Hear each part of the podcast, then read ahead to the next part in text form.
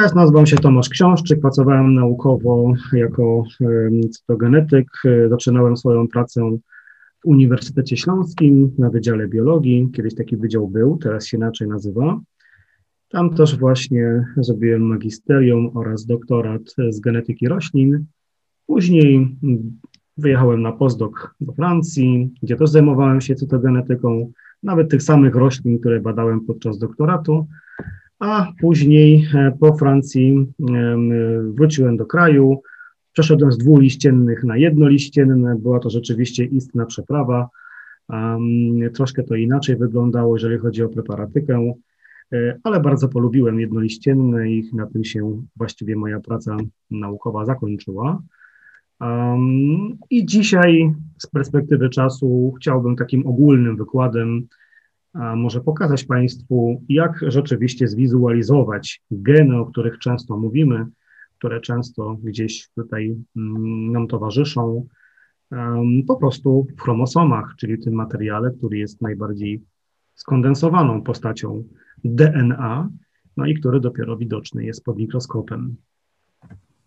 A tak króciutko, żartobliwie, bo przecież to też jest trochę taka część popularyzująca, możemy sobie tak przypomnieć, jak było to kiedyś, jak oni, mm, e, mieszkańcy naszej planety, ale żyjący dawno, dawno temu, próbowali zbadać, prawda, coś e, zobaczyć. My wiemy, że przecież najważniejszym punktem każdego doświadczenia jest obserwacja, a zatem pewnie obserwowali bardzo dobrze. No i taki oto tutaj slajd sobie poczyniłem.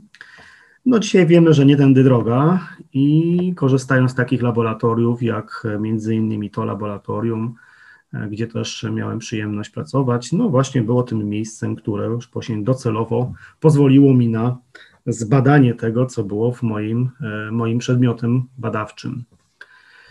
E, tak, oczywiście zawsze sobie jako genetycy, cytogenetycy zadawaliśmy pytanie, jak to jest, że się różnimy, a przecież mamy bardzo no, wysoki odsetek podobieństwa w genach, w związku z czym, co tak rzeczywiście jest tym, jest, jest, jest tym e, takim, no, taką zagwozdką, czy też właśnie tym wszystkim, co w jakimś sensie nas bardzo mocno odróżnia, mm, choćby nawet w obszarze e, zwierząt, które mają tą samą liczbę chromosomów.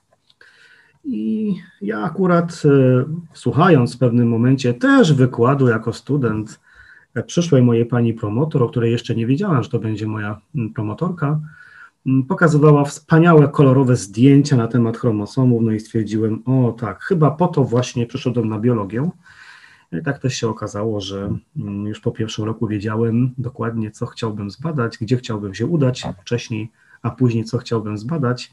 No i tak też się ta moja intencja sprawdziła w praktyce i podjąłem wyzwanie w ramach obszaru cytogenetyki, mm, czyli takiej właśnie nauki o chromosomach, gdzie, gdzie właśnie bardzo mocno możemy dowiedzieć się, jak to, jak te chromosomy, a może nawet konkretne chromosomy, zachowują się podczas pośredniego podziału jądra komórkowego yy, i czy też właśnie możemy śledzić niektóre chromosomy, mm, na przykład na podstawie lokalizacji genów. No i na przykład e, takim obszarem, takim, taką rośliną, którą na początku zacząłem badać i jest roślina bardzo mocno zbliżona i kolorystycznie i wielkościowo do mniszka lekarskiego. Na pierwszy rzut oka możemy ją nawet też troszeczkę pomylić.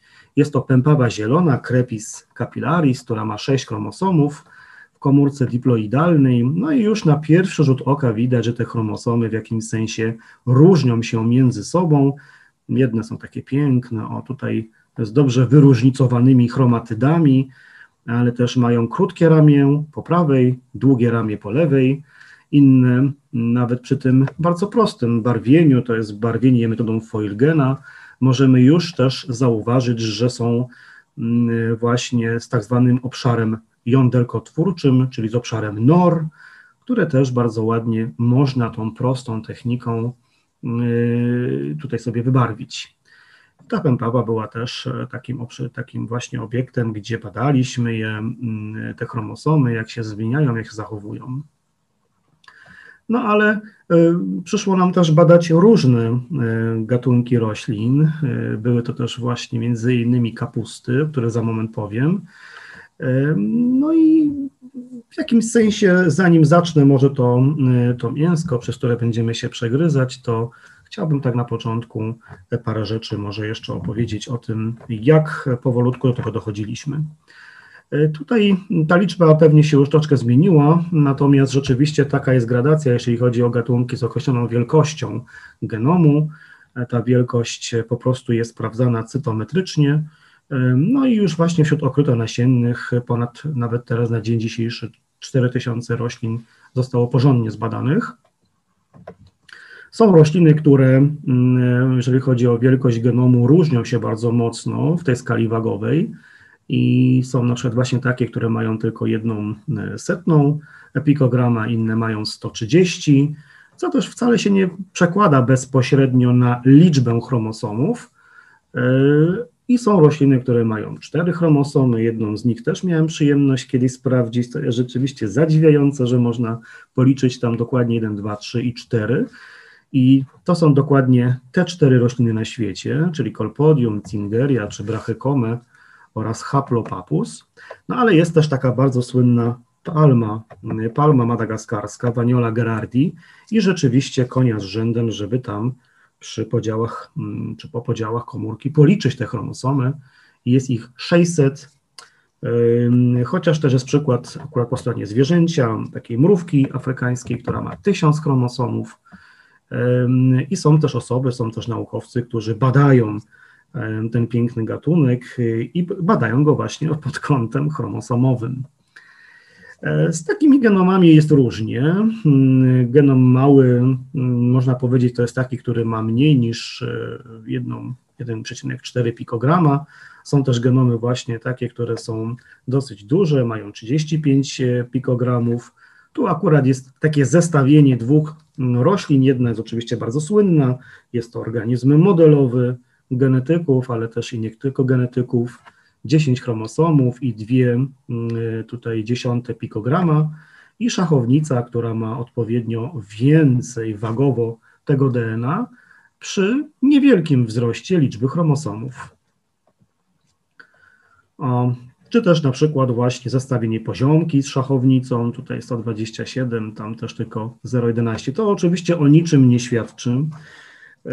Przecież bardzo duże, rosłe, ogromne drzewo, zwłaszcza to majowe i, i związane z maturami, czyli kasztanowiec, ma z kolei najmniejszy genom ze wszystkich roślin, bo tylko jedną dziesiątą pikograma, a jakby wcale to nie przekłada się na ogromność, na monumentalność nawet tego samego drzewa, czy też choćby w porównaniu do mm, tutaj poziomki, która o jedną setną tylko różni się przynajmniej mm, przy wykonaniu takiego testu przy jednym sprzęcie w jakimś konkretnym laboratorium. Dzisiaj to może oczywiście też różnie być, ale kasztanowiec rzeczywiście potwierdzone, że to jest najmniejszy genom.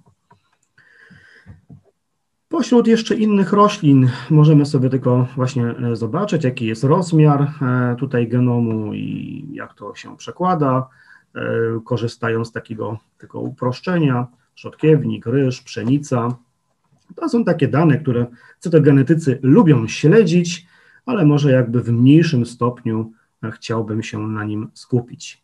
No i mamy na przykład właśnie chromosomy, tu jest takie podstawowe też barwienie, niewiele za bardzo widać, no ale przypomnijmy sobie tylko, że taki chromosom, to wiadomo, ma przewężenie pierwotne, czyli centromer, ma przewężenie wtórne e, właśnie w tym miejscu, który prowadzi do obszaru jąderkotwórczego, czyli do obszaru NOR. Tutaj ramię krótkie, ramię długie yy, i, i, i takie to są podstawowe zróżnicowania w budowie samego chromosomu.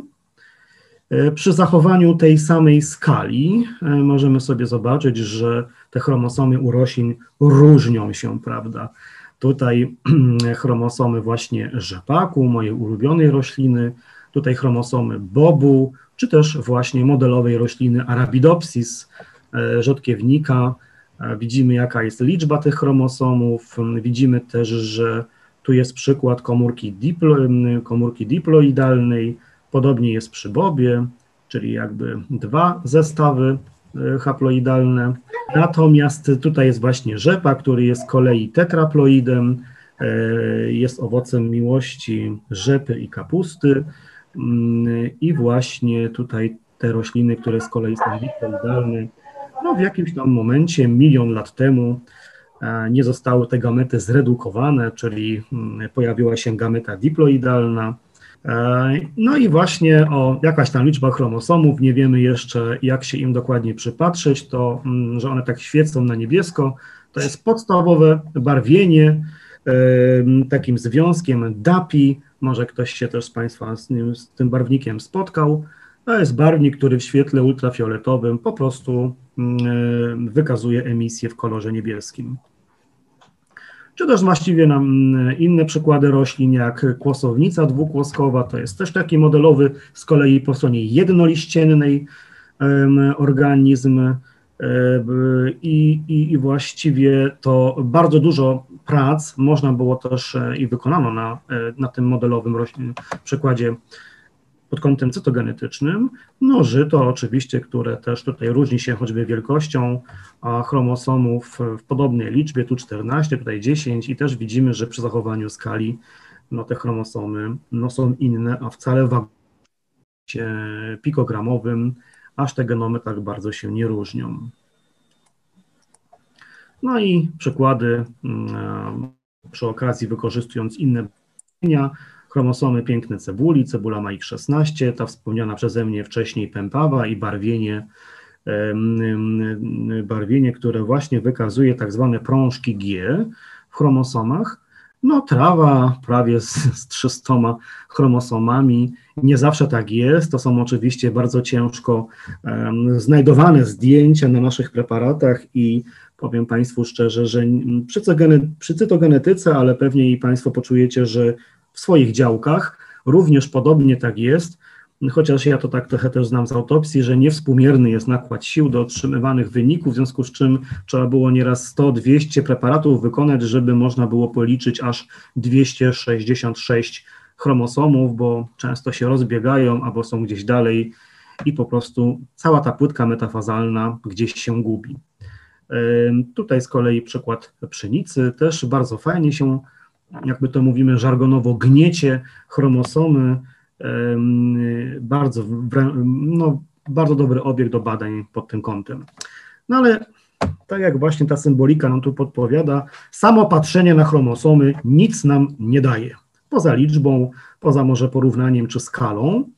W związku z czym sukurs przychodzi nam właśnie metoda FISH, taka rybka, albo i nie, to jest właśnie taka metoda cytogenetyki molekularnej, gdzie e, my możemy wizualizować fizyczne położenie konkretnych genów, czy też sekwencji niekodujących bezpośrednio w chromosomach lub też w jądrze interfazowym, bo jądra interfazowe jak najbardziej też, czyli nie same płytki chromosomowe, ale chromosomy w postaci, w postaci właśnie włókien interfazalnych, także one tak samo jak najbardziej nadają się do tego, żeby można było e, jakieś geny lokalizować, przy czym w interfazie podczas tej fazy, kiedy chromosom jest rozluźniony, no jednak małe geny trudno zlokalizować ze względu na rozdzielczość, potrzeba większych bloków sekwencji.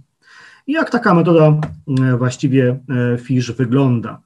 No tutaj wchodzi, wiadomo, biologia molekularna, ona nam umożliwiła znakowanie, e, a zatem do jakiejś konkretnej sekwencji DNA przyłączamy sobie, przyłączamy sobie barwnik fluorescencyjny, ta sekwencja wtedy staje się troszeczkę cięższa, ociężała. Mamy również wykonany preparat chromosomowy na szkiełku podstawowym. Łączymy to za pomocą konkretnych zabiegów ciepło-zimno, jak i również e, wykorzystując odpowiednie urządzenia. E, sądzimy, że w tym momencie właśnie sonda, czyli krótka sekwencja DNA obciążona fluorochromem, znalazła swoją komplementarną nić w chromosomie e, i tam się, że tak powiem, niefachowo wyrażę, przykleiła w tym miejscu, prawda? W związku z czym, jeżeli znalazła swoją komplementarną sekwencję, no to mm, będąc teraz powiązana, przyłączona wiązaniami wodorowymi, obciążona jeszcze fluorochromem, to taki preparat gotowy po tak zwanej metodzie DNA-DNA FISH możemy sobie już teraz e, wykorzystać pod mikroskopem. E, I pokrótce ta metodologia właśnie zaczyna się od tego, że sobie przygotujemy preparaty, przygotowujemy sobie komplementarne DNA, zazwyczaj jest to sekwencja konkretnego genu, traktujemy, denaturujemy, musimy przecież w tych chromosomach zniszczyć te wiązania wodorowe, one trochę się rozpulchną, e, zrobią miejsce pod obecność sondy, e, później mamy szereg takich płukań, prawda, one są albo chemiczne, albo termiczne, następnie do mm, tej sondy, która komplementarnie przyłączyła się do konkretnego fragmentu chromosomu i będącej obciążonym obciążonej konkretnym fluorochromem, teraz dokonujemy immunodetekcji, czyli po prostu wykrywamy ten e, fluorochrom. Wykrywamy go właśnie za pomocą, czy też e, stosując przeciwciała przeciwko konkretnym fluorochromom. E, one też mogą nieść jeszcze też fluorochromy. To wszystko po to, żeby albo zwiększyć, zamplifikować, zakcelerować sygnał konkretnego genu, jeśli już wiemy, że na przykład jest to potrzebne. I później na końcu zamykamy chromosomy. Już widzieli Państwo, że są niebieskie, więc zamykamy w DAPI na przykład, ale to też może być jodek propidyny, który barwi je na czerwono. No i sobie w tym momencie dokonujemy akwizycji obrazu. Um, I y, pokrótce tylko sonda, tutaj właściwie to nie jest teraz jakby ważne, wspomniałem tylko, że e, jest to jakiś wyznakowany odcinek DNA i możemy ten znacznik właśnie przyłączyć różnymi technikami, które tutaj sobie wpisałem, a najczęściej wykorzystywaliśmy tą metodologię nacięć przypadkowych, czyli NIK translację, czy też znakowanie wszystkim dobrze nam znanym PCR-em. Jeżeli, jeżeli chodzi o znaczniki, czy takie zmodyfikowane nukleotydy, e, to też najczęściej wykorzystywana jest digoksygenina, czy też biotyna. Każda z nich wykazuje inne spektrum emisji w świetle ultrafioletowym, e, ale także, e, także wykorzystywane są na przykład właśnie fluoresceina czy rodamina, ta kolorystyka odpowiednio daje też nam wyobrażenie, w jakim kolorze widzimy następnie efekt naszej pracy pod mikroskopem fluorescencyjnym. No i właśnie jest taka pośrednia czy bezpośrednia fisz. Y, wyobraźmy sobie to szkiełko podstawowe, następnie na tym szkiełku wykonaliśmy sobie preparat cytologiczny, on tutaj zawiera chromosomy, następnie właśnie do E, części, czyli jakiś konkretny gen. E, my szukamy po prawej stronie, nazwijmy to tak, czy tam, gdzie teraz obwodzę myszką, na przykład szukamy mm, konkretnego genu i sekwencja skierowana mm, przeciwko tej sekwencji, którą szukamy, jest wyznakowana bezpośrednio rodaminą. Po lewej stronie analogiczna sytuacja, szukamy innego genu, jest znacznik pośredni digoksygenina. No i właśnie tutaj, gdzie jest bezpośrednia, to od razu jak już przygotujemy sobie całą tą procedurę, udajemy się do mikroskopu mm, e, fluorescencyjnego, jak tylko włączymy UV, no to rodamina od razu nam świeci w miejscu, gdzie przyłączyła się komplementarnie sonda do części chromosomu i widzimy jakby to miejsce fizycznie w kolorze czerwonym. Przy metodyce pośredniej digoksygenina wymaga właśnie skierowania tego przeciwciała przeciwko e, temu znacznikowi, przeciwko digoksygeninie i to przeciwciało też teraz musi być zakończone fluorochromem. Tutaj ten blok e, prostokąt świecący na zielono oznacza, że właśnie e, ten fluorochrom, czyli FITC, po prostu w świetle ultrafioletowym świeci na zielono. Możemy robić taką kanapkę, czyli znowu tutaj skierować przeciwciało przeciwko FITC, a następnie to przeciwciało, które będzie skierowane przeciwko FITC, będzie też zakończone innym fluorochromem, taki sandwich jak najbardziej też się stosuje, po to tylko, żeby te sygnały były po prostu mocniejsze. O, jak tutaj na przykład teraz. Jeżeli chodzi o sądy, ja tylko pokrótce wymienię. Myślę, że to jest teraz akurat um, Jakiś oczywiście krok, ale bardziej po stronie technicznym. To mogą być syntetyczne oligonukleotydy, to może być całkowite genomowe DNA i to jest taka pochodna fisz zwana GISH od Genomic In Situ Hybridization, a następnie mogą być to również, y, to bardziej y, przyszło trochę od biologów molekularnych, że pracowali z różnymi odcinkami, sekwencjami DNA i one w którymś momencie mogły posłużyć też nie tylko jako startery, ale także jako na przykład docelowe, czy też sekwencje, które można było obciążać barwnikiem i e, wprowadzać do preparatu chromosomowego, aby wykrywały konkretne chromosomy. I tak na przykład sekwencja e, AAC powtórzona pięciokrotnie była sekwencją przy wykrywaniu tej sekwencji, na przykład w tychicum aestivum, czyli po prostu pszenicy. Być może akurat to zdjęcie nie jest najlepszej jakości, ale poglądowo, makroskopowo mogą Państwo zobaczyć, że w niektórych chromosomach ta sekwencja się po prostu ujawnia. W niektórych sieje, tak troszeczkę mówimy, że jest grysik, a w innych chromosomach zupełnie nie występuje. E, przy wykorzystaniu genomowego, całkowitego genomowego DNA, e, jak na przykład u pszen żyta, e, było całe genomowe DNA pochodzące z żyta. I po podziale, prawda, komórki, już przy rozejściu się chromosomów do komórek potomnych, widać wyraźnie, o jak te chromosomy tutaj, jedne są czerwone, inne są właśnie w kolorze kolorze żytnim, nazwijmy to w ten sposób, jak i również sekwencje mm, powtarzalne w genomie, u brachy, y, właśnie u y, takiej rośliny, która jest właśnie modelowa dla jednoliściennych mm, roślin. Te chromosomy są wybarwione e, tutaj, czy też wyznakowane w pewnych miejscach sekwencją e, retrotranspozonową. Albo e, inne sekwencje, które już konkretnie pochodzą z biblioteki klonów Bach, o tym też za momencik szerzej jeszcze powiem. Uznaliśmy też, że bardzo ciekawie jest e, sprawdzić, jak dalece możemy zejść rozdzielczością takich mapowanych sekwencji. I proszę, tutaj przedstawiam Państwu taką, takie porównanie, gdzie e, posiadamy właśnie płytkę metafazalną kapusty białej, Brassica campestris ma 20 chromosomów, całkowite barwienie chromosomów na niebiesko, czyli barwienie DAPI i poszukujemy dwóch genów, genów rRNA 5S i 25S rRNA.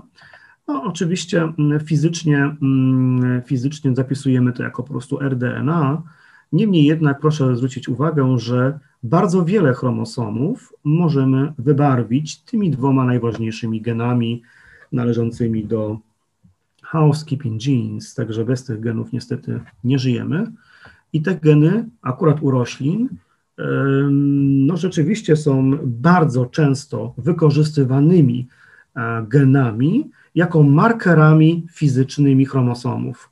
I są rośliny, które na przykład pokazują tylko jeden czy dwa chromosomy, wybarwione E, czy też wyznakowane, no, gdzie, gdzie akurat fizycznie poszukiwaliśmy tych genów rRNA, a są takie rośliny, gdzie wszystkie chromosomy mogą właśnie wskazywać miejsce dla 5S czy 25S rDNA.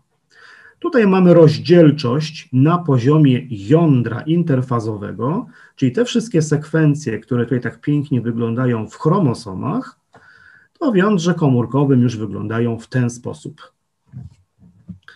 A następnie postanowiliśmy też wyciągnąć chromosomy w postaci takich cienkich włókien, włókien chromatynowych. Bardzo ciekawa technika, gdzie wyczesuje się po prostu te włókna chromosomowe. One mają taką właśnie wielkość od jednego tutaj tysiąca par zasad do 500 tysięcy par zasad. No i na przykład zwróćcie Państwo uwagę, że jakby te sygnały nie są ciągłe, tak? Nie są ciągłe na całej długości tych włókien chromatynowych, czyli są jakieś przerwy, e, albo mm, to są właśnie sekwencje, które nie znalazły e, komplementarności do sondy, albo też po prostu jakieś inne sekwencje, no, tak czy siak, nie, wykazujące sygnału, czyli nie mające komplementarności z badaną sondą. Lub też po prostu no, przecięcie mogło też nastąpić tego włókna, aczkolwiek poziomie, mm, tutaj na poziomie informacji my wiemy, że to po prostu są sekwencje niekomplementarne. Czyli z jednej strony wydaje nam się, że tu jest taki ciągły sygnał, ale schodząc z rozdzielczością widzimy już, że tak do końca nie jest, tylko że tych sekwencji jest tak bardzo dużo, że nasze e, tutaj no, oko jest w stanie, nie jest w stanie tego rozdzielić. Ja myślę, że budowa samego RDNA może być nam znana, e, tylko tu przekażę, e, mamy sobie płytkę metafazalną, gdzie powiedzmy jeden chromosom jest właśnie już wybarwiony konkretnym genem, jest to akurat 25S RDNA. E, jeszcze raz, tutaj mamy z kolei chromosomy meiotyczne, a zatem ta rozdzielczość mapowanych sekwencji jest jeszcze większa. To są takie chromosomy, gdzie rzeczywiście jeszcze dokładniej możemy sprawdzić fizyczne położenie tego genu. I proszę zwrócić uwagę, że jakkolwiek w chromosomach e, właśnie tutaj mm, metafazowych mamy tylko takiej wielkości sygnał, tak już w chromosomach meiotycznych o, ten sygnał jest znacznie szerszy. E, co to genetycy specjalizujący się w badaniu chromosomów meiotycznych mogą też mierzyć te obszary, dokładnie sprawdzać, e, jaka jest ich długość i na przykład porównując rośliny, które e, mają jakieś trudności w przeprowadzeniu mejozy lub też po prostu jakieś zaburzenia, no sprawdzają, czy na przykład długość tych obszarów nie, nie różni się w jakimś sensie. No i jeszcze raz rozciągnięte włókna chromatynowe, e, które tylko właśnie pokazują, że nie na całej długości zachodzi komplementarność. Bo e, patrząc na budowę e, tutaj jednostki, pojedynczej jednostki genu rRNA, widzimy, że właśnie są sekwencje takie, które o, tak jak mamy 25S, to jest tylko jakiś fragment całej tej podstawowej jednostki rRNA. O, mamy tylko 2,3 tysiące par zasad i to gdzieś tutaj właśnie w tym miejscu sobie występuje, no ale są też wstawki, o, czy też zewnętrzne, czy wewnętrzne, takie obszary, które mogą bardzo często mutować, zmieniać się może w nich sekwencja i w związku z czym e, no po prostu nie ma, nie ma komplementarności do tych obszarów, które są po prostu w sądzie, czyli w wyznakowanym odcinku DNA. No, wykorzystując taki właśnie mikroskop, y, wiedząc jaka jest możliwość tych urządzeń i przepustowość, jako cytogenetycy często zadawaliśmy sobie pytanie, no jak to jest z tymi delecjami, jak się y, ta cytogenetyka może, jak, jak, jak ją możemy wykorzystać na przykład podczas wzrostu rośliny, co się dzieje, gdy mamy do czynienia z duplikacją, czy też podwojeniem E, genomu, czyli na przykład choćby diploidyzacją albo wzmocnieniem konkretnej sekwencji DNA. Tutaj mam na myśli amplifikację, ale i również po stronie przeciwnej redukcję. Wiemy, że rośliny mogą być auto bądź allopoliploidalne, czyli że może być właśnie zwielokrotnienie, pomnożenie jednego z tylko z kilku genomów, może być pomnożenie, wzmocnienie całego genomu mieszańca, wtedy mamy do czynienia z allopoliploidyzacją lub po prostu w ramach poliploidyzacji i to możemy sprawdzić, wykorzystując techniki cytogenetyczne. Oczywiście trudno jest sprawdzić insercję zgrubnie tą metodyką, ale jest to oczywiście możliwe. możliwe. Całość to po prostu hybrydyzacja, ale też bardzo tutaj myślę o tym, że hybrydyzacja E, tak bardziej też na poziomie, jak się kontaktują ze sobą na przykład dwa genomy, które tworzą potem jeden wspólny. To też możemy prześledzić na przykład losy, co się potem dzieje z tymi chromosomami konkretnych, konkretnych genomów. No i oczywiście obserwować rearanżację. Geny rRNA, no ich jest bardzo dużo, w sensie mam na myśli sekwencji, to jest taka dobra symbolika, jak wyglądają sekwencje genów rRNA, e, czyli po prostu wagoniki, jeden za drugim, powtarzająca się jednostka i ponieważ jest ich właśnie tak dużo, to są tak wdzięcznymi markerami, przynajmniej zawsze były wdzięcznymi markerami do mapowania chromosomów. I na przykładzie żyta możemy sobie wyróżnić, że te sekwencje o, mapują tylko kilka chromosomów, u tej pępawy y, jest to tylko jedna para chromosomów z trzech. Również inne barwienia, takie bardzo podstawowe, wskazują trochę też miejsca występowania genów rRNA, bo to jest przede wszystkim przewężenie właśnie, przewężenie wtórne, za którym występuje satelita, czyli ten obszar NOR. Tutaj mamy w wyniku srebrzenia, to jest taka inna technika, najprostsza, ale najrzadziej, że tak powiem, dająca jakieś pozytywne wyniki, e, chociaż ulubiona przez cytogenetyków e, poprzedniego wieku. No i właśnie w tym miejscu, jak przyłożymy fisz z sekwencjami RDNA, to dokładnie w tym miejscu, gdzie jest ta czerwona strzałka, będą mieściły się sekwencje e, RDNA. Taka metodologia też oczywiście pozwala na tym, że jeżeli mamy do czynienia z dwoma, mm, z dwoma e, fluorochromami, e, no to jeżeli wystąpią w jednym miejscu, to dadzą nam konkretny trzeci kolor, i tą cechę też wykorzystywaliśmy do barwienia chromosomów, do analizy tych chromosomów.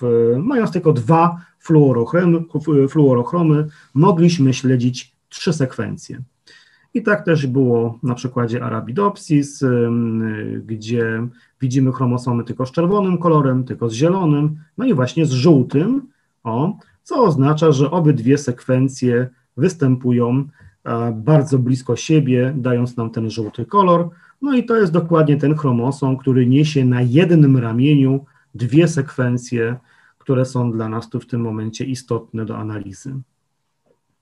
Podobnie to wygląda, wykorzystując e, większą liczbę fluorochromów, e, gdzie na przykład już przy trzech możemy aż e, sprawdzić siedem różnych sygnałów. Tak, dzięki temu, że są możliwe do wykorzystania takie sekwencje, no to my możemy, że tak powiem, zmapować wszystkie ramiona chromosomów, wykorzystując konkretne sekwencje, a zatem y, cytogenetyka nawet przewróciła kilka taksonomii, bo się okazało, że niesłusznie jakaś roślina była blisko innej w tym ustawieniu, w tej taksonomii, e, bo na podstawie obrazów cytogenetycznych okazało się, że mają bardzo wiele, że na przykład nie mają nic wspólnego ze sobą, albo na przykład mają znacznie więcej i powiedzmy przemieściła się na tej drabince w górę bądź w dół. Ale możemy wykrywać przemiany chromosomowe również i całych genomów. Możemy analizować mejozę i jądro interfazowe. To ostatnie zwłaszcza w kontekście choćby chorób genetycznych człowieka. E, ale przede wszystkim analizować całą organizację genomów i identyfikować chromosomy. I te dwie pierwsze działki gdzieś tam były w, moim, w moich zainteresowaniach. Słynny trójkąt U, mm, trójkąt U pokazujący, jak e, właśnie ukształtowały się tutaj brasika, e, gdzie mamy mm, dwa diploidalne gatunki i, przepraszam, trzy diploidalne gatunki. Ja pracowałem głównie z genomem A, oraz genomem C, czyli dokładnie e, tutaj jest rzepa i kapusta. Jest również genom B, do, e, on też daje dokładnie z genomem C jednego um, mieszańca, e, genom A z genomem C innego mieszańca, no i genom B z A, czy B z C, przepraszam, też daje innego mieszańca. Jeżeli chodzi o chromosomy, to w zasadzie nic nie widać specjalnie poza liczbą, stąd właśnie takie przekreślone koło, bo to jednak jest mało informatywne, no ale jak już przyłożymy konkretne sekwencje, to już jesteśmy w stanie coś więcej powiedzieć i ta wiedza następnie posłużyła nam do tego, aby prześledzić zachowanie się chromosomów u mieszańców, tych diploidalnych gatunków Brassica. E, mogliśmy właśnie wyróżnić poszczególne chromosomy, wiedzieliśmy, jak one się zachowują, gdzie występują te sekwencje i jakby ta wiedza nam no właśnie umożliwiła analizę gatunków mieszańcowych. Tutaj właśnie są te gatunki mieszańcowe, to co mówiłem, że genom B z genom C daje właśnie mieszańca BB, CC czy BC. E, tutaj jest e, z kolei między genomami A i B a ja zajmowałem się mieszańcem występującym u podstawy tego trójkąta U. U to jest imię, N nazwisko, Japończyk, który właśnie zaproponował zależności między diploidalnymi i tetraploidalnymi e, gatunkami z rodzaju Brassica i Brassica napus, czyli e, rzepak właśnie był tutaj przedmiotem mojego zainteresowania. Można właśnie zobaczyć sobie, jak tutaj te techniki cytogenetyczne przekładały się na analizę chromosomów, mieszańców. E, dzięki właśnie tej znajomości fizycznego zlokalizowania sekwencji RDNA można było śledzić konkretne chromosomy, a nawet i wyznaczać ich, czy też przyporządkować do poszczególnych genomów diploidalnych. Następnie wykonywało się kariotypy, e, czyli dokładnie mierzyło się te chromosomy, prawda, sprawdzało, e, jak, jak właśnie położone są te sekwencje, genów rRNA, pojedyncze sekwencje, jak i też chromosomy, które zawierały obydwie sekwencje. E, jak się też można domyślić, robiliśmy to również na diploidalnych gatunkach, żeby mieć e, kontrolę. E, I no i następnie sprawdzaliśmy, jak, występ, jak te dwa genomy rodzicielskie zachowują się w nowej sytuacji, kiedy właśnie tworzą nowy genom. E, w tym momencie tutaj akurat przykład jest Brasiki e, Juncea. Um, dlatego RDNA stało się powszechnym markerem chromosomów. Um, poza właśnie takim barwieniem prostym, e, dały nam one bardzo dużą wiedzę na temat organizacji samych genomów i niektórzy E, na przykład też łączyli ze sobą różne gatunki diploidalne brasika, bo na przykład chciano, nie wiem, ulepszyć e, sobie akurat daną odmianę, no i żeby się przekonać, na przykład, czy dana cecha, która była obserwowana u gatunków rodzicielskich, jest, czy też przeszła do mieszańca, no to po prostu na podstawie sekwencji RDNA stwierdzano, który chromosom na przykład jest podwojony, albo który chromosom konkretnie którego genomu e, występuje w takich liniach addycyjnych, gdzie e, po prostu jeden chromosom jednego z, gatun- jednego z rodziców występuje w towarzystwie wszystkich chromosomów drugiego rodzica. I dzięki temu możliwe było właśnie oznaczenie sobie tych konkretnych chromosomów. Wiedziano, że na przykład, nie wiem, taka konkretna cecha E, sedymentuje w konkretnym chromosomie i jego obecność była w tym momencie wskazana. E, no i już e, te genomy było nam łatwiej opisywać. Następnie takie linie addycyjne posłużyły też nam do oceny zachowania się chromosomów w mejozie i można było sprawdzać, jak parują te chromosomy, biorąc pod uwagę właśnie tą informację, która była takim Wnioskiem z wielu, z wielu lat badań, taka jedna ramka tylko i wyłącznie z ideogramami oraz chromosomami, e, no i na przykład mogliśmy sprawdzić, że no bardzo często powiedzmy właśnie chromosom pierwszego typu, prawda, czyli ten taki długi, często przechodzi. No, sądziliśmy, że właśnie na podstawie tego, że jest duży NOR, a NOR też po rozpleceniu, prawda, czyli właśnie zwłaszcza przy rozdzielczości mejotycznej, no może też oczywiście jeszcze być przyłączony do innego noru, więc jakby te chromosomy łatwiej mogą transmitować do konkretnych pokoleń. I um, przykładając jeszcze genomowe DNA, mogliśmy też prześledzić zachowanie się konkretnego z, ge, z genomów, e, tutaj analizując, identyfikując chromosomy. Tych przykładów jest bardzo wiele. Ja teraz tylko tak może przeklikam, żeby Wam pokazać, jak te sekwencje RDNA no rzeczywiście e, bardzo mocno mm, pomogły w identyfikacji chromosomów Brassica i, i jak do dzisiaj nam właśnie służą. Podobnie się ma rzecz przy innych gatunkach roślin. Niektóre sekwencje bardzo ładnie o, mapują też e, centromery, inne z kolei telomery.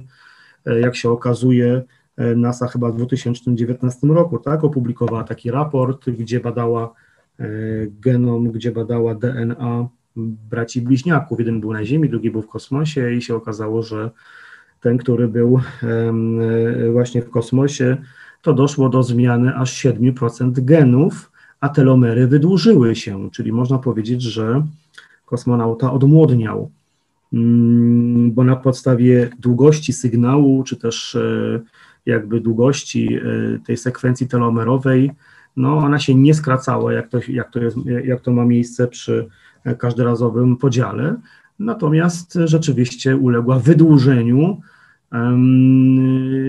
i jakby zamplifikowany, wzmocniony sygnał telomeru, no też może być taką dla nas informacją, że coś się dzieje w chromosomach. Tu jest na przykład pokazany jęczmień, gdzie wykorzystujemy telomery oraz takie sekwencje, e, które są centromeropochodne. No i e, widzimy, że jakby no, mamy czujność, widzimy całą strukturę chromosomu, przynajmniej jego najważniejsze części. E, versus na przykład właśnie materiał, który jest potraktowany mutagenem, co się z nim dzieje. Chromosomy tam były wcześniej sosny, tutaj z kolei jest na przykład łubin. Nie wszystkie chromosomy da się wymapować tymi sekwencjami, potrzebne są inne, czy też właśnie inne mieszańce, gdzie no, samo RDNA jest tylko źródłem informacji, w tym przypadku o jednej parze chromosomów, a tutaj o trzech, czyli też to są niedostateczne markery chromosomów, nie do końca możemy sobie je wykorzystać.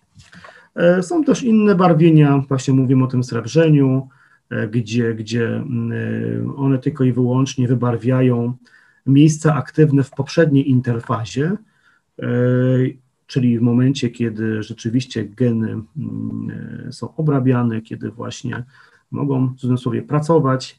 No i te miejsca jakby w podziale następnym są jeszcze takie oblepione konkretnymi białkami, więc jakby dają informację nam o tym, że tutaj jedna para chromosomów była aktywna, ale tak jak mówię, to jest trudne barwienie i niestety nie zawsze wychodzi, w związku z czym no właśnie te sekwencje RDNA jakby zastępują to konkretne barwienie. O, to jest ten chromosom tutaj i ten chromosom tutaj.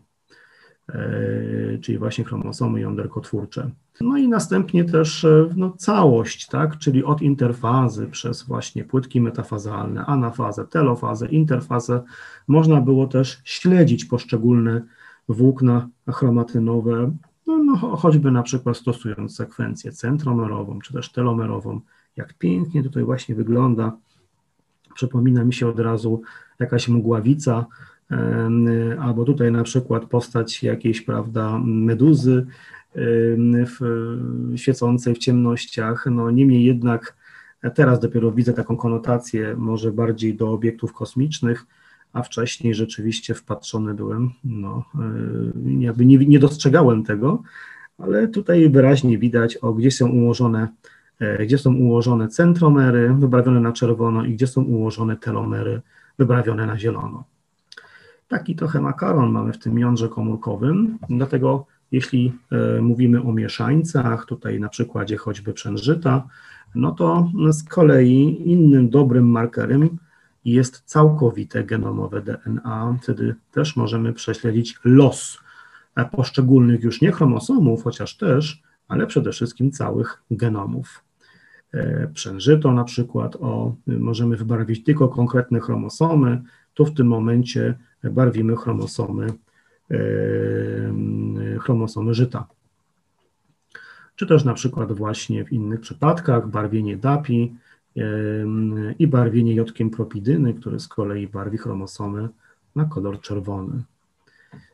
Mogą też być oczywiście tak zwane klony BAC, czyli sztuczne sekwencje, które pochodzą z biblioteki DNA danego genomu, danego gatunku też. No i one te, u niektórych gatunków, jak na przykład u ryżu, bardzo ładnie mapują poszczególne odcinki DNA. No ta wiedza posłużyła właśnie Chengowi do zmapowania praktycznie wszystkich chromosomów ryżu, tylko mając do, do dyspozycji sekwencje, sekwencje pochodzące z, z fizycznej biblioteki tego genomu. Ale można również malować chromosomy i takie malowanie chromosomów po raz pierwszy u roślin, bo my jakby dostajemy zawsze ochłapy, w sensie my rośliniarze, e, często już te techniki, które zapracowały i zostały wymyślone u człowieka, czy też właśnie do genomu człowieka, no później mm, wchodziły i były wykorzystywane u roślin i trzeba było na nowo wszystko dopracowywać, to nie jest takie proste przełożenie, no ale również rozpoczęto właśnie w chromosomach meiotycznych mapowanie poszczególnych dużych fragmentów bloków DNA. I tak na przykład u Arabidopsis e, możemy sobie zobaczyć, że mm, tutaj w chromosomach meiotycznych całe jedno ramię możemy wybarwić sobie zobaczcie, jakie to ma, jaką to ma długość w takiej rozluźnionej chromatynie. No i właśnie całe drugie ramię wybarwione i nie ma nigdzie żadnych mm, przebić, prawda? Czyli nigdzie nic nie zrearanżowało. E, tutaj z kolei mm, kolory pochodzące od poszczególnych chromosomów, no i jak to się układa w, tej, mm, w tym spaghetti DNA podczas podziału meiotycznego. Tak, różne inne procesy są też ważne i na nie cytogenetyka potrafiła odpowiedzieć, e, albo też przynajmniej zbliżała nas do jakiegoś tam zrozumienia procesu, e, jak to w ogóle wygląda. Mm, to myślę jest temat też na osobne spotkanie, ale jakby głównie interesowały nas przy badaniach podstawowych to struktura genomu, taka ewolucja gatunków, przy hodowli roślin, właśnie jak te kariotypy, czy one się zmieniają, czy też możemy wykryć jakieś konkretne aberracje. No i w medycynie przede wszystkim do wykrywania aberracji, do diagnozy na poziomie chromosomów, do badań prenatalnych. I um, bardzo często właśnie to chcieliśmy sprawdzić, jak zachowują się te genomy ancestralne, co już mówiłem też na przykładzie um, Brasika, czyli jak zachowuje się diploidalny mm, tato, na przykład, czyli w tym momencie rzepa i diploidalna mama, czyli w tym momencie kapusta w nowym genomie. Czemu mówię w nowym? Bo e, Brassica powstała, rzepak, czyli Brassica napus powstał prawie milion lat temu i no, mamy dzisiaj do czynienia już w jakimś sensie ugruntowanym genomem allo-tetraploidalnym ale w laboratorium byliśmy też w stanie odtworzyć e, nowego, nowy rzepak, e, bardzo młody, bo kilkuletni, wieloletni już później, ale nie miał takiego dystansu ewolucyjnego jak milion lat. No i się okazało, że w porównaniu do tego utrwalonego wyniku ewolucji, no jednak się różni. Różni się właśnie ilością choćby sekwencji RDNA, o których dzisiaj dosyć długo mówię. Y, I te sekwencje, na przykład było ich więcej niż w tym rzepaku utrwalonym w wyniku miliona lat ewolucji.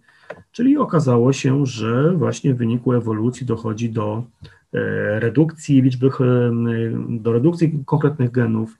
Tutaj mogliśmy to powiedzieć na, na przykładzie genów rRNA, że e, któryś z genomów na przykład może być bardziej wyciszany, i na przykład właśnie po stronie tego genomu konkretnego, czy to kapusty, czy rzepy, dochodzi do eliminacji chromosomów e, i wcale to nie musi być proces e, równy dla obydwu genomów. No właśnie, człowiek i te 46 chromosomów, gdzie też występują u innych gatunków, no a jednak jest coś takiego jak zoofish, i na przykład właśnie doskonałe, mm, doskonale obrazujący przykład, gdzie na każdy chromosom człowieka, a zwłaszcza na każde ramię człowieka, e, chromosomów człowieka, istnieje marker, to można było na przykład porównać e, skądinąd najdłuższy, prawda, bo 8-centymetrowy, gdybyśmy go chcieli rozpro, rozprostować odcinek DNA, to jest właśnie chromosom pierwszy człowieka, no i zobaczcie, gdzie znaleźliśmy jego fragmenty też, tak, prawda? E, czy właśnie u chromosomie 24 tutaj, czy też ten niebieski właśnie pochodzi z 5, tutaj na przykład fragment czerwony z 12 i 9 szympansa, tak? Czy też idiogram e, Mundżaka obrazujący e, właśnie wespół z genami, czyli po prostu też markerami na poszczególne chromosomy człowieka. Jaka jest mozaika, jaka jest, jak, jak jest posiadkowanie, prawda, to przetasowanie, które znamy jakby też z przetasowania genów, ale też je widzimy E, no można powiedzieć, e, w różnych ilościach e, w poszczególnych chromosomach innych gatunków. No właśnie, zbyt dużo mamy tych informacji, w którą stronę udać się pójść, także ta symbolika jest dla mnie też bardzo wymowna, no ale zawsze jakaś konkretna sekwencja może być dla nas źródłem informacji w poszczególnych chromosomach. Wiemy, że jeden sygnał na jeden chromosom, a tutaj nagle się okazuje, że jest pięć chromosomów, czyli jakby jest addycja konkretnie, konkretnego chromosomu na tym przykładzie choćby nawet. Jeśli chodzi o człowieka, no to też jądro interfazowe, niekoniecznie chromosomy mogą być źródłem informacji i liczba sama sygnałów już też jest dla nas źródłem informacji, prawda? 3 triploid, 4 tetraploid i tak dalej konkretnej sekwencji, bo tak jak powiedziałem, człowiek ma nie tylko całe mapy chromosomów na wszystkie ramiona, ale też i e, drobne sekwencje, które się mogą, może niekoniecznie mapować chromosomie, ale już w tej rozdzielczości jądra interfazowego widzimy konkretne sygnały. Właśnie, przy naświetlaniu, prawda, jakie są rearanżacje, czyli mutagen fizyczny, Coś mi przychodzi na myśl o takiej mutagenezy choćby mm, związanej z promieniowaniem prawda, kosmicznym, jonizującym. Tutaj z kolei przykład o, kiedy mamy konkretne geny zduplikowane i to widać właśnie dzięki cytogenetyce. Konkretne sekwencje są tutaj zmapowane i pokazane, że e, właśnie w jądrach interfazowych liczne jakieś sygnały konkretnej sekwencji czyli już na przykład no, ta diagnostyka jest nam w stanie powiedzieć o stanie chorobowym. E, I, i oczywiście trysomie, prawda, które to, to już znamy i, jakby pokazujące właśnie obecność e, dodatkowej kopii chromosomu, konkretnej pary chromosomów.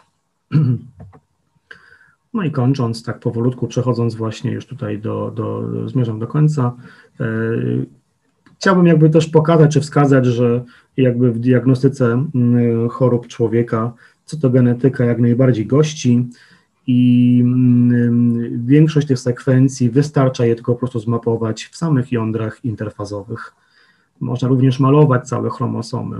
No, u człowieka jest możliwość nawet po prostu sprawdzenia konkretnych translokacji, co u roślin niestety mm, czasami jest niemożliwe po prostu bo nie posiadamy konkretnych markerów. Nawet przy obecności całej klony, całej biblioteki BAC, sztucznych chromosomów prawda, bakteryjnych e, dla danego genomu.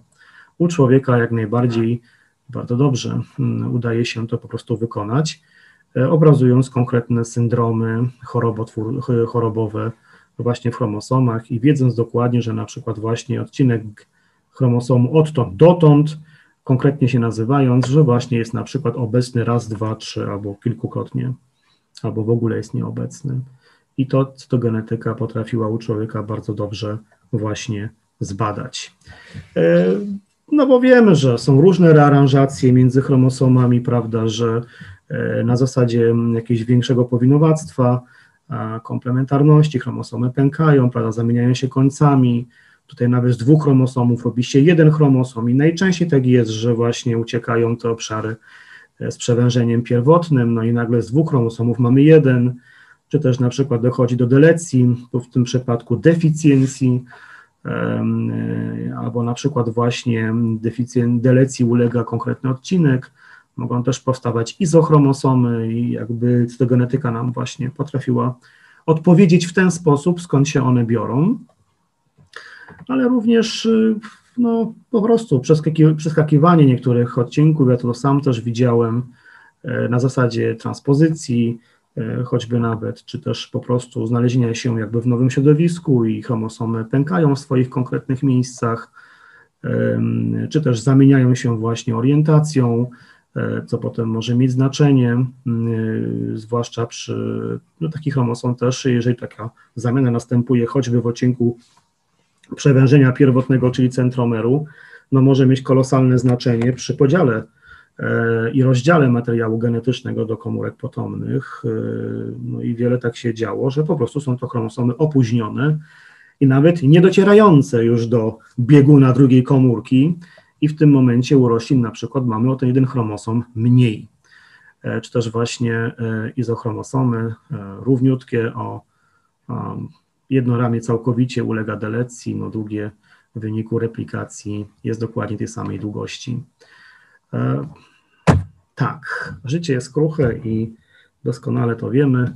Na tym chciałbym zakończyć. Przedłużyłem o paręnaście minut.